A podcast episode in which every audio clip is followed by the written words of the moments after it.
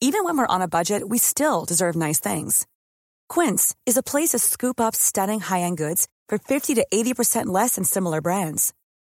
They have buttery soft cashmere sweaters starting at $50, luxurious Italian leather bags, and so much more. Plus, Quince only works with factories that use safe, ethical, and responsible manufacturing. Get the high-end goods you'll love without the high price tag with Quince. Go to quince.com slash style for free shipping and 365-day returns.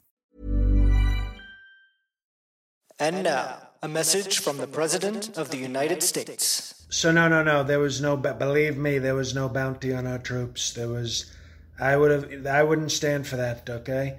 No, what happened was Vlad, great Vlad Putin, he was complimenting me on because he's looking for paper towels for his troops. And he was complimenting me. He said, In Puerto Rico, when you threw those paper towels, that was, sir, even said, Sir. He called me Sir. He said, Sir, Donald Trump, that was some of the strongest paper towel throwing I've ever seen. And I agree, you know, you were there, you saw it. I think it was the best. It was the best. I threw it out right to those people in Puerto Rico. And nobody said thank you. Nobody said thank you, and that's okay. Or even gracias. I would have taken that.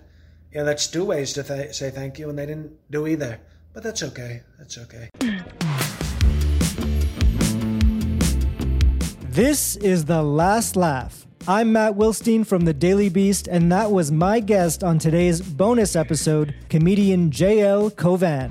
As we head into this July 4th weekend, I felt like nothing could be more perfect than hearing from the best Trump impersonator on the internet. JL started putting out his Trump videos when the coronavirus pandemic left him stuck inside without the ability to hit comedy club stages, and he just keeps getting better. I checked in with him from his home in New Jersey, and we talked about what it's like to find viral fame overnight after toiling as a road comic for more than 15 years. He also shares his uncensored opinions about the internet's other favorite Trump impersonator, Sarah Cooper. So stay tuned for that. Okay, here's me with JL Cauvin.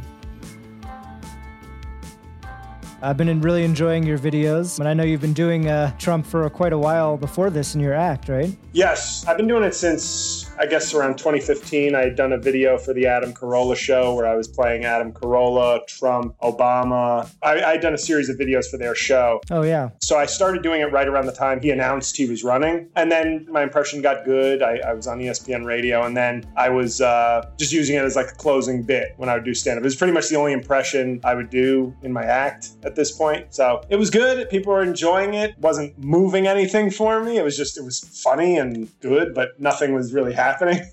does it actually get better by working on it, or does it just get better by doing it over and over again? At this point, I don't think I'm improving anything in it. I think it's where it, where it is, but I think my voice has legitimately gotten roughed up from doing the impression so much. It's almost like a guitarist getting calluses on their fingers. Yeah. It feels like sometimes after a long day, or if I've been doing the impression for a lot, I almost start to sound a little bit more like him. Like it's just my voice is so roughed up that I'm like, I hope I'm not doing. How ironic that to just let even let this man's voice into me would be like a corrupting, damaging process. And then you're just walking around in your life sounding like Trump. You don't want that. It's like a Black Mirror episode or something. is there something that you kind of do to get into it? I know I've heard other comedians who do impressions talk about like like a touchstone or something that they kind of use to slip into the impression before they start really doing it? Honestly, at this point, the only thing I don't like to do is, which is rough when you're calling into morning radio shows, and I hate doing it in the morning because it's the one time where I have difficulty getting that roughness, almost where it's, it's coming from like back. It's almost like I am on day one of a sore throat. Yeah. Is almost how it feels. And in the morning, you wake up, you've got that like deeper voice, everything yeah. is rested and smoothed over. So I, a couple of times I've done Howard Stern and I will get up like two hours before a 7 a.m. call, go into another room and just start trying to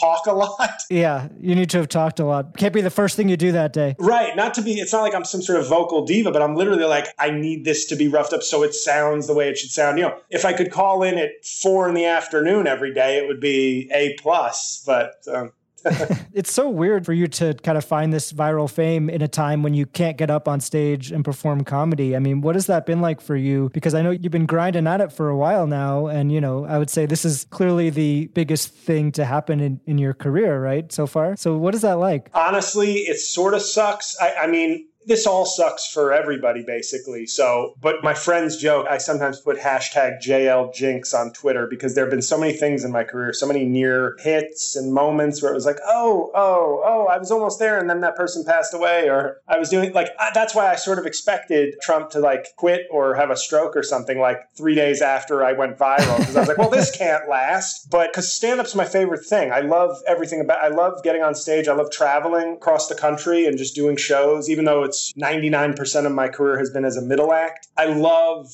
that part of it. It's easy for me to say now, but a lot of people obviously like steady gigs or it's like, oh, I'm on this show and, you know, I make a lot of money and I'm in one city or yeah. I love the road aspect of it. And I've only done it the hard way, you know, like as a middle act, mm-hmm. counting your pennies to make sure you make a profit for every road trip. yeah. So it's been tough because this is the moment I've been doing podcasts, sketches, impressions, stand up. I've put out six stand up albums, self produced, basically as a mm-hmm. feature. I've put out six hours of stand up. This was the moment I was waiting for. I thought all I need is one of the things I do to yeah. blow up, and then I can bring all this body of work with me. Mm-hmm. And now it's like there's nowhere to perform perform. I feel like I'm competing against internet fame, but it's like once I can get on stage, I know what I can bring to the table. And I know I've been headliner ready for seven years. And this is that moment where it's like, well, now he, we know he's going to bring in people because he's got the numbers, the metrics, the fan base. And so I just have to hope that some sense of normalcy comes back. But do you worry that people are only going to want to see Trump when you do get back on stage? Yes. But what I'm hoping is that I'm already trying to construct how would I, if I'm headlining a show, hypothetically, I think I would probably construct it with just to give people a little bit of what they want. I think I would probably do maybe a 35 minute set. Mm-hmm. Not that I can't do much more, but like, and then close with some Trump and then do like, okay, let's get a microphone out there. Let's do a 15 minute Q&A with the president. So therefore, I've done longer than a feature set, so they've gotten their stand up fill and hopefully have really enjoyed it. And then they get what some of them are there for, you yeah. know? And I feel like that's a good way maybe to compromise at first. But I would hope the stand up club venue would be a little bit of a filter not 100%, percent mm hmm but some people would just be like, oh, I like his videos on the web, but I don't want to go out. But some people are like, I like stand up. Let's go see him. We know him, and maybe he'll be good at stand up too. So I would hope I could turn that. You know, I don't want it to be up there and people screaming Freebird at me, you know, four minutes into the set but you know, we'll see. Well, what's so evident your besides your ability to mimic his voice is the improv skills that you're displaying in these videos is what really impresses me and just your ability to go on as Trump and without a script, without it mimics his style of speaking. So why is it so important to you that it is this kind of stream of consciousness improv style that you bring to it? Yeah, that's one of my favorite things that I've ha- had happen to me during this is the hundreds of co-writers that apparently want to get hired by me on Twitter who are just sending me like speeches and paragraphs going, you should do this. and I always say to people, he doesn't like to be scripted. So I've done things where I've read pretended to read a speech or something on on some of my videos. And it's always this annoyed laborious process of struggling with the words, be, feeling like literally restrained from doing what you want. It's like somebody's punishing him when they make him read. So being improv, and I'm not a big improv, I mean, I've just been doing comedy so long and I've been doing the impression so long that I can really occupy that space pretty easily. It's the only way I think to really do a top Trump impression is because once you get scripted, you're already almost setting yourself back from being him because he only reluctantly scripts anything he wants to be going on any thought that comes into his head. And I've always said to people, I said, what you have to do is you have to be willing to go on a ridiculous journey and take nine tangents. The place to come back to is always, I'm great. How does this help me or hurt the people I don't like? So you can talk about words and colors and trips and people in the audience, but it always has to come back to how great you're doing. So that's your North Star, I guess. Mm-hmm. What was the first video that really blew up and what was that experience like? Because I know you have a day job no one's a full time comedian right now because can't get up on stage. But what was that experience like when it really started to take off? Well, so I said, let me just make like a selfie video. I don't feel like putting on any makeup. I have nothing, but I'm bored. Everybody's home. And I made this video on March 11th after his disastrous speech addressing COVID for, I don't know if it was the first time, but like it was his prime time speech. March 11th was like the day when everything happened. And my Rudy Gobert, I'm a Utah Jazz fan by some really weird coincidence for 30 years. Rudy Gobert was like the NBA player of the year by some Yeah. metric in terms of who did the most to impact our sport. So I thought I was like, this is weird. This is all like Mhm. coming together on me, on the things that I like or do. So I did this video on my couch and it got like 18,000 views on Twitter. And I picked up like 50 followers, a couple of comedians I know with nice followings retweeted. And I was like, oh, nice. Yeah. Cool. So I did a few more, and then none of them hit as big as that. And then on March 24th, I was about to walk my dog, and a buddy of mine, very political minded guy, texted me and says, Can you believe this? He just said he wants to reopen the economy by Easter. And I said to my girlfriend, I said, Hold the dog for a second. I think this would make a funny video. Now, it's not in my experience to go, I think this might go viral and change my career. I just said, this is probably going to be funny. Maybe I can match that earlier video Yeah. that did so well. So I riffed for two minutes on Easter and a pay per view event with Trump versus God to see who can save more people on Easter. And it just, over the next like 72 hours, maybe really 48 hours, mm-hmm. exploded. God rose him from the dead on a holiday we now call Easter. Not a lot of people know that, but it's it's called Easter. It's when Jesus and the two Corinthians met the Easter bunny and came back from the dead. It's a, you know, it's a beautiful story, very important for the Christians like me. And I have decided I'm announcing today we are going to bring back the economy on Easter Sunday. Because God, who, to be honest, is, you know, he's a good God. He's done some, some strong things. Some, let's be honest, his record is like not so great though. I did love that I saw the Trump campaign advertising on one of your videos, which I don't think they're doing intentionally, but it's just how YouTube ads work, right? Oh, I thought that was great. I said that's great. If my videos can help waste some of his campaign spending, I think that's as good as anything I can do. Yeah, I think this one was Lara Trump speaking before your video, so I had to, you know, skip it. I wish it was at least Donald Trump. I feel like that's insulting in and of that itself. they gave you Lara. They're giving me third tier Trumps. when something is going viral like this and is there must be some pressure to keep putting out new ones every day and kind of keep up with demand and not let it fall off. Do you feel that? Is that hard or is that something you like? I do a little bit, but I'm pretty prolific as is. I don't feel any guilt. Like if somebody's like, you should do this, I'm like, I did three videos this week. It's fine. Enjoy. But what I have noticed, I'm not becoming maybe a Twitter addict, but there is something that happened. I remember when that first week in March when I really blew up, I was really kind of overwhelmed in a positive way. There was nothing negative coming my way. it's overwhelming, I'm sure. But it was overwhelming because I felt like I had achieved the level that I thought I should be at. But instead of it happening over the course of six to eight years when I had been grinding and putting out good content, it happened in a week or in five days. I have noticed that there have been moments where people are calling me erroneously a copycat, or in some cases, questioning my race for mm-hmm. whatever their reasons are. And putting out a new video always makes me feel better.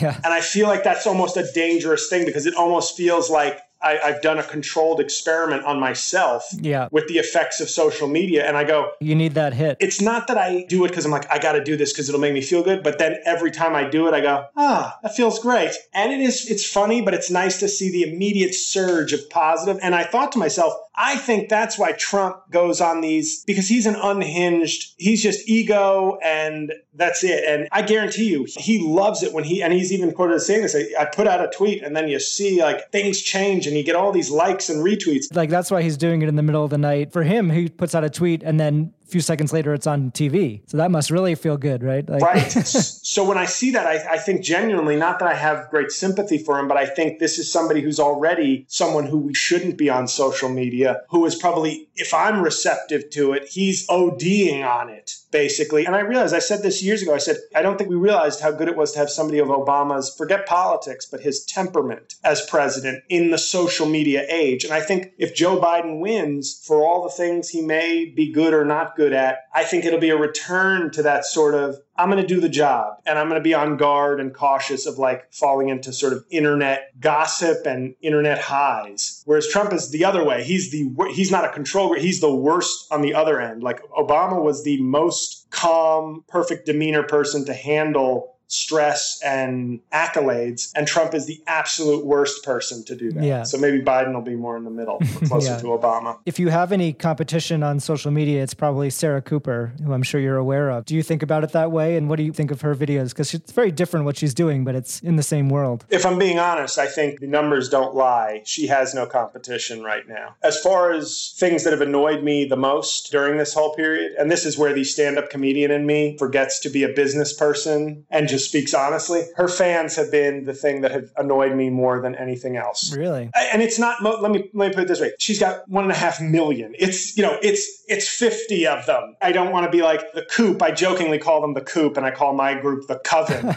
Yeah it's, so so I, I need to be honest there and say of course it's a small but the complaints are always the same. Hmm you're stealing from her and then i just do a fact check of no i'm not. I started it first. I'm doing something that i consider more difficult more time honored as a sort of comedic art form. Most of the time half the time i get an apology a third of the time like you know a quarter of the time i get blocked and a quarter of the time i get people going i don't care. Sarah's better. And i go okay i don't understand what you wanted out of this. But i laughed at a few of her videos. I have to be very careful not to sound condescending but i guess by prefacing like that i already sound condescending. I think it's cute and i've seen a lot of stuff like that on tiktok and it hit and that's great for her and it's bringing a lot of people enjoyment. Like i said i've laughed at, at multiple videos of hers. But I do feel sort of, and this is sort of my personality. I'm a competitive person, but I do feel somewhat disrespected to have emerged with sort of the undisputed best impression of this guy that's operating on a very detailed, specific level. And then to have to sort of share the spotlight as if we're doing the same thing when people go, You're both equally great at impersonating Trump. And I go, I have to sit there and go, Yeah, well, thanks. And in my head, I'm going, No, we're not. And that's okay. That's not an insult, but it's taken that way. People are, and then there's been the few fans of hers that have attacked me as a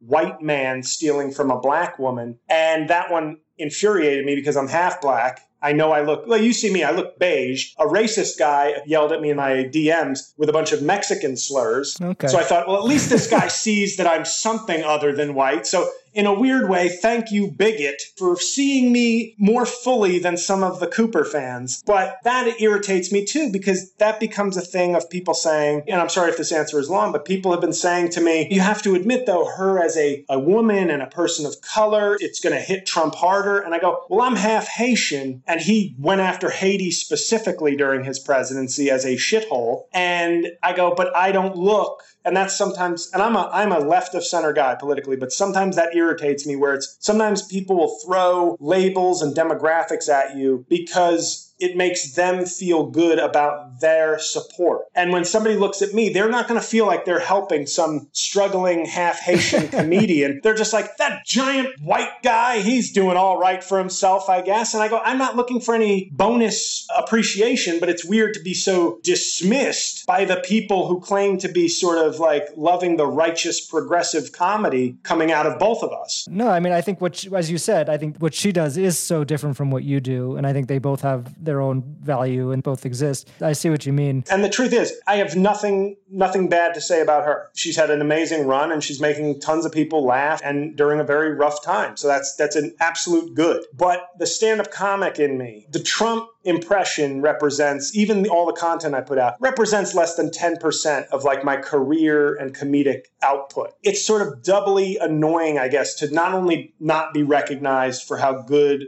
this one thing I'm doing is, but then to be like, but I'd appreciate if you'd see more of my work and you'd see it in the context of a really strong comedy artist, even though I hate to use sort of pretentious terms. So it's sort of doubly annoying because I would love to be known for my stand up. But to then be known as like the second best of something that I think I'm clearly the best at is a little annoying. Speaking of that, so is there a world where you would want to do the impression in on TV or in in other ways? Because I think there's been this interesting thing with Trump impressions, especially with Saturday Night Live went through their series of Trump impersonators and finally landing on Alec Baldwin. And it's a trend that's been on SNL for a while now is using big celebrities, cameos to come in instead of hiring up and coming comedians like they did for so many years. So I'm curious what you make of that and is that something that you would want to do if that was even in opportunity? Yeah, I mean, in a perfect world, I would either be on Saturday Night Live, my perfect world, maybe not for other people, but in my perfect world, I'd be on Saturday Night Live or on a reboot of In Living Color or something. yeah. Like Saturday Night Live, I sort of in my head have given up on that. Mm-hmm. And I've never even had so much as an audition or anything. So I've never been on any radar. I always thought, hey, I do a lot of impressions. I'm six seven, So I, I could embody obviously different characters that they don't usually have somebody for that kind of size. And I always thought I could take over the sort of Fred Armisen, hey, if we need a multiracial sort of character who can do voices, accents, and play mm-hmm. different roles and not have it be deeply offensive, I always thought I could somebody could pitch me, but I never had anybody to pitch me for anything like that. But that would be I'd love to be on a sketch show like SNL or or a new one or whatever. But I'm 41. There's no reason to give up on things, but I also know that shows tend to skew younger. They tend to look for younger people. And I think SNL, I genuinely think they have an extremely talented cast that they are underserving by constantly going to stunt casting half the time where it seems unnecessary like where you just seem like they're saying oh we just this person was in town doing a show and we can get them and it's like but somebody on the cast may very well have been able to pull that off i wish irrespective of my future i think they have a lot of good people on that show that they should rely on and maybe bring in a few more people instead of going with seven celebrities per episode Yeah. What do you think of uh, Fred Armisen's Obama? Because I, I, he got some crap for that, for just because he's not black. But did you think it, it was a good impression, or because I know you have an Obama too? Yeah, and my Obama's rusty now. But uh, let's just put it this way: I closed my shows for five years with my Obama impression. So of course I sat there as a son of a black immigrant and a white American mother with my great Obama impression, doing comedy, going, God, I wish somebody could find me for this. That's the story of my career. I'm always like, I feel like that literally would be perfect for me. Fred Armisen is a very talented dude, but I did not think his Obama impression was anywhere near his top contribution to the show. Yeah. The other thing that I wanted to ask you about, which was kind of your first uh, brush with viral fame, was your Louis C.K. video, which I quite enjoyed. oh, thank you. And this was, of course, before Louis C.K.'s controversy. You were just, you were kind of generally making fun of him Yes. and his style of comedy.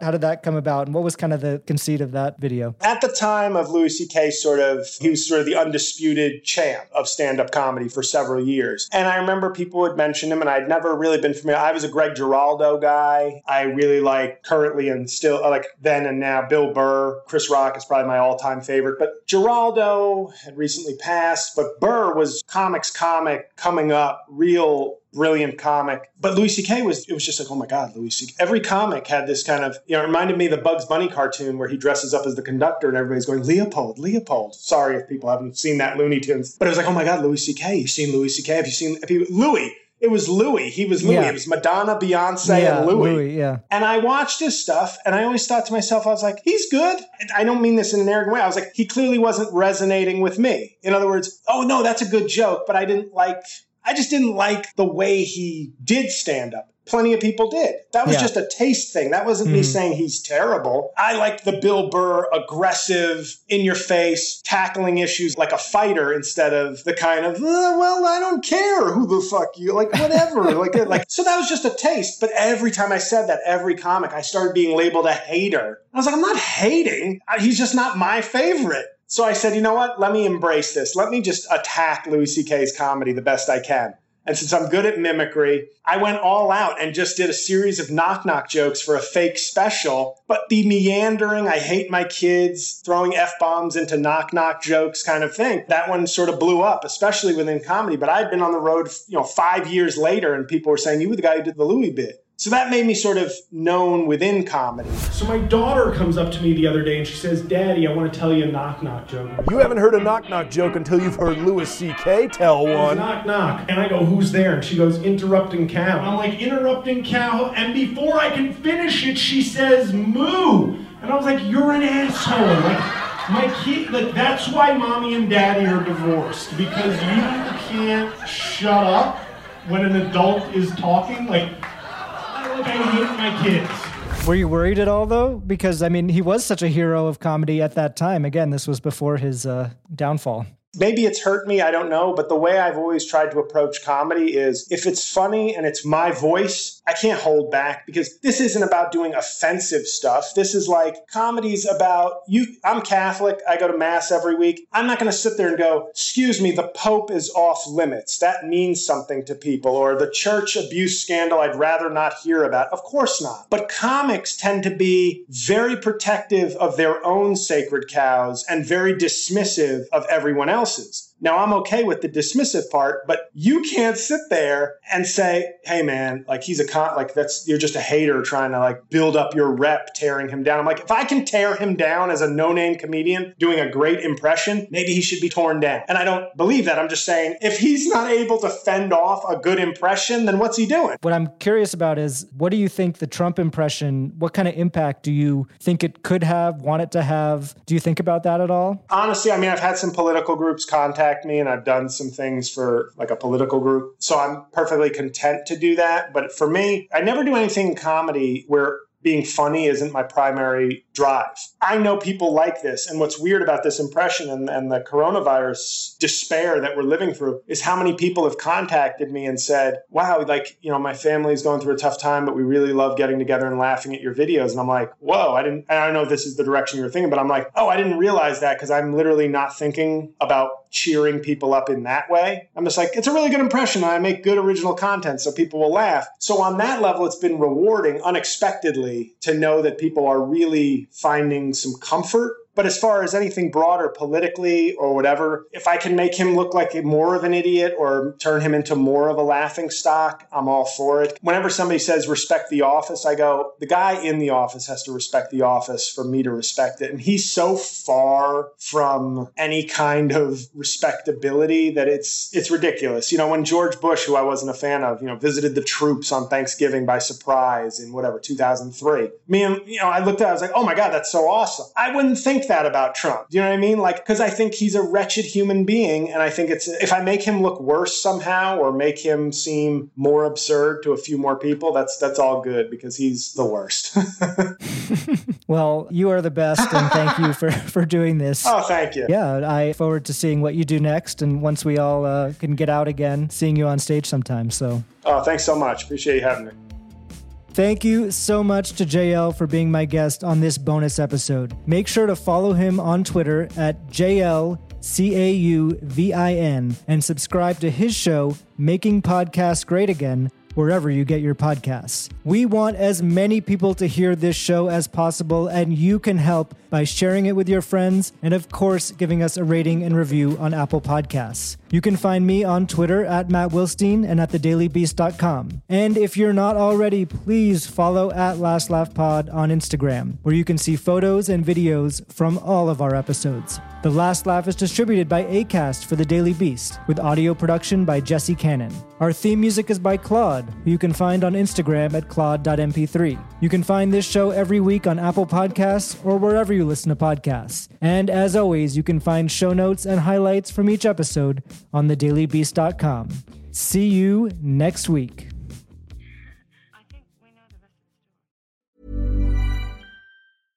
Everyone knows therapy is great for solving problems, but getting therapy has its own problems too, like finding the right therapist, fitting into their schedule, and of course, the cost. Well, BetterHelp can solve those problems.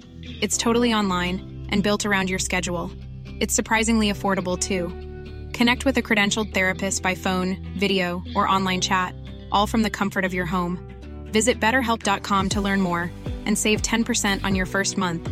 That's BetterHelp H E L P. Quality sleep is essential. That's why the Sleep Number Smart Bed is designed for your ever evolving sleep needs. Need a bed that's firmer or softer on either side? Helps you sleep at a comfortable temperature? Sleep Number Smart Beds let you individualize your comfort so you sleep better together. JD Power ranks Sleep Number number 1 in customer satisfaction with mattresses purchased in-store. And now, save 50% on the Sleep Number limited edition Smart Bed for a limited time. For JD Power 2023 award information, visit jdpower.com/awards. Only at a Sleep Number store or sleepnumber.com. Mom deserves the best, and there's no better place to shop for Mother's Day than Whole Foods Market. They're your destination for unbeatable savings, from premium gifts to show-stopping flowers and irresistible desserts. Start by saving 33% with Prime on all body care and candles. Then get a 15-stem bunch of tulips for just $9.99 each with Prime. Round out Mom's menu with festive rosé, irresistible berry chantilly cake, and more special treats. Come celebrate Mother's Day at Whole Foods Market.